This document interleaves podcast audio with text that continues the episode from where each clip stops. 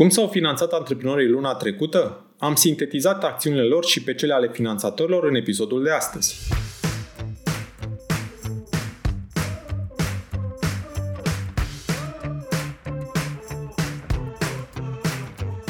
Te salut și bine te-am găsit la Smart Podcast, primul podcast din România dedicat finanțării afacerilor. Sunt Adi Ploscaru și misiunea mea este să ajut companiile să crească și să se finanțeze sănătos. În acest podcast stau de vorbă cu antreprenori și finanțatori remarcabili care împărtășesc din experiențele proprii pentru a te ajuta să-ți crești sănătos afacerea. Sunt nerăbdător să-ți fiu și eu alături în această călătorie, oferindu-ți săptămânal vitamine audioenergizante.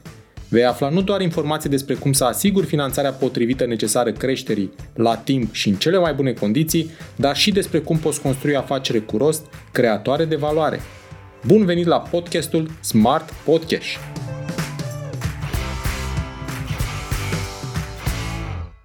Prima lună de toamnă vine cu o activitate sporită în demersurile antreprenorilor de a-și finanța proiectele de business.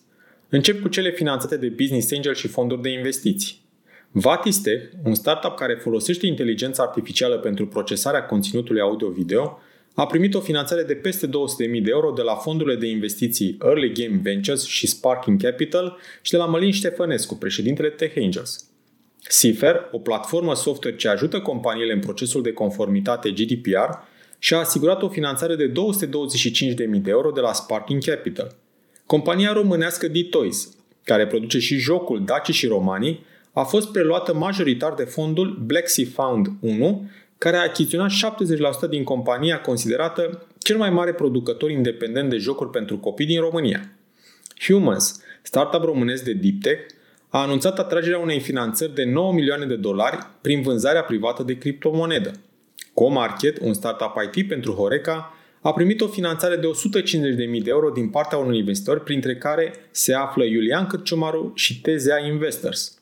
SenseTask, un startup din Iași care procesează documente folosind inteligența artificială, a obținut un grant rambursabil de patru sute de mii de euro din partea Innovation Norway și o finanțare de optzeci de mii de euro într-o primă rundă de investiții.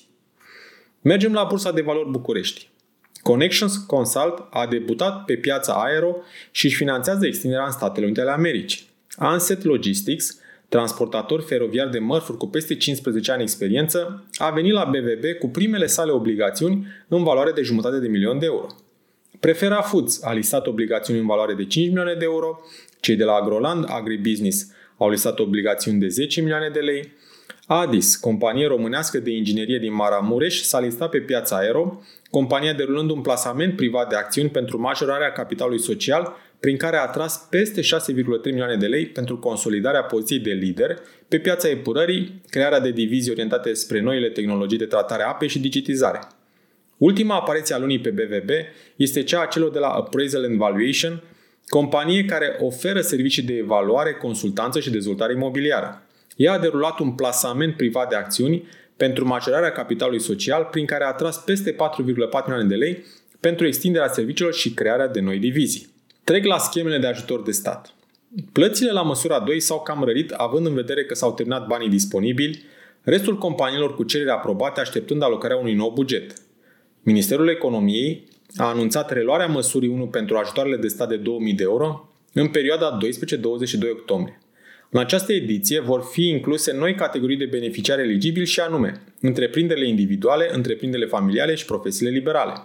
Între timp, Ministerul Investițiilor și Proiectelor Europene a lansat în consultare ghidul solicitantului pentru noua măsură trei, investiții în activități productive, care este total diferită de cea păstorită de Ministerul Economiei.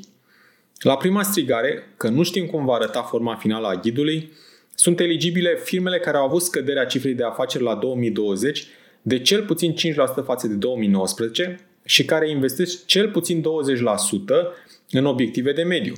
Acest lucru pune într-o situație neplăcută majoritatea companiilor care au aplicat la prima măsură trei, care sunt companii pe creștere. Valoarea maximă a ajutorului nerambursabil a crescut de la două sute de mii la un milion de euro și poate reprezenta minim nouăzeci și cinci la sută și maxim optzeci și cinci la sută din valoarea proiectului. Din păcate, bugetul alocat este mai mic decât prima variantă de program, de numai trei sute cincizeci și opt de milioane de euro, deci dacă rămâne în forma aceasta, vor beneficia de aceste fonduri maxim trei sute cincizeci și opt de companii. Va fi interesant de văzut Cum va arăta forma finală a acestui program? Schema de ajutor de stat pentru Horeca se află în etapa finală de analiză a solicitărilor primite. Ar trebui ca până la jumătatea lunii octombrie acest proces să se încheie și antreprenorii să primească la semnat contractele de finanțare. A F I R a publicat Ghidul solicitantului pentru obținerea sprijinului financiar pentru investiții în procesarea sau marketingul produselor agricole, mai precis prin submăsura patru punct doi din Programul Național de Dezvoltare Rurală două mii paisprezece două mii douăzeci. Ghidul solicitantului și anexele aferente conțin informații necesare depunerii cererilor de finanțare în sesiunea care se va desfășura în intervalul opt octombrie două mii douăzeci și unu - șapte ianuarie două mii douăzeci și doi. Între timp, A F I R a actualizat și perioada estimativă de lansare a submăsurilor neagricole șase punct doi și șase punct patru, mutând lansarea în octombrie două mii douăzeci și unu. Tot între timp, conducătorul ministerului care gestionează aceste programe, ministrul Adrian Oros, și-a dat demisia, iar aici chiar se mișcau programele, cel puțin etapele de lansare. Închei sinteza lunii septembrie cu Planul Național de Redresare și Reziliență, mult așteptatul și vânatul P N R R. Pe douăzeci și șapte septembrie s-a semnat acest plan de către Comisia Europeană la București. Pe hârtie arată cum arată, însă până la implementare mai este. Citind pe diagonală mesajul fostului ministru Ghinea, am văzut că printre țintele pe care trebuie să le atingem până în două mii douăzeci și șase se regăsește și digitalizarea I M M-urilor, program care are un buget alocat de trei sute cincisprezece milioane de euro, estimat a fi suficient pentru circa cinci mii patru sute de potențiali beneficiari. Spor la finanțare. Îți mulțumesc pentru că asculti Smart Podcast, un podcast despre finanțare cu rost pentru afaceri prospere. Te invit să urmărești în continuare episoadele pregătite pentru tine și afacerea ta, să dai share și altor antreprenori dornici de creștere sănătoasă. Nu uita să dai subscribe pentru a fi anunțat când poți asculta un nou episod despre finanțarea afacerii. Hai să creștem împreună, chiar aici, la podcastul Smart Podcast.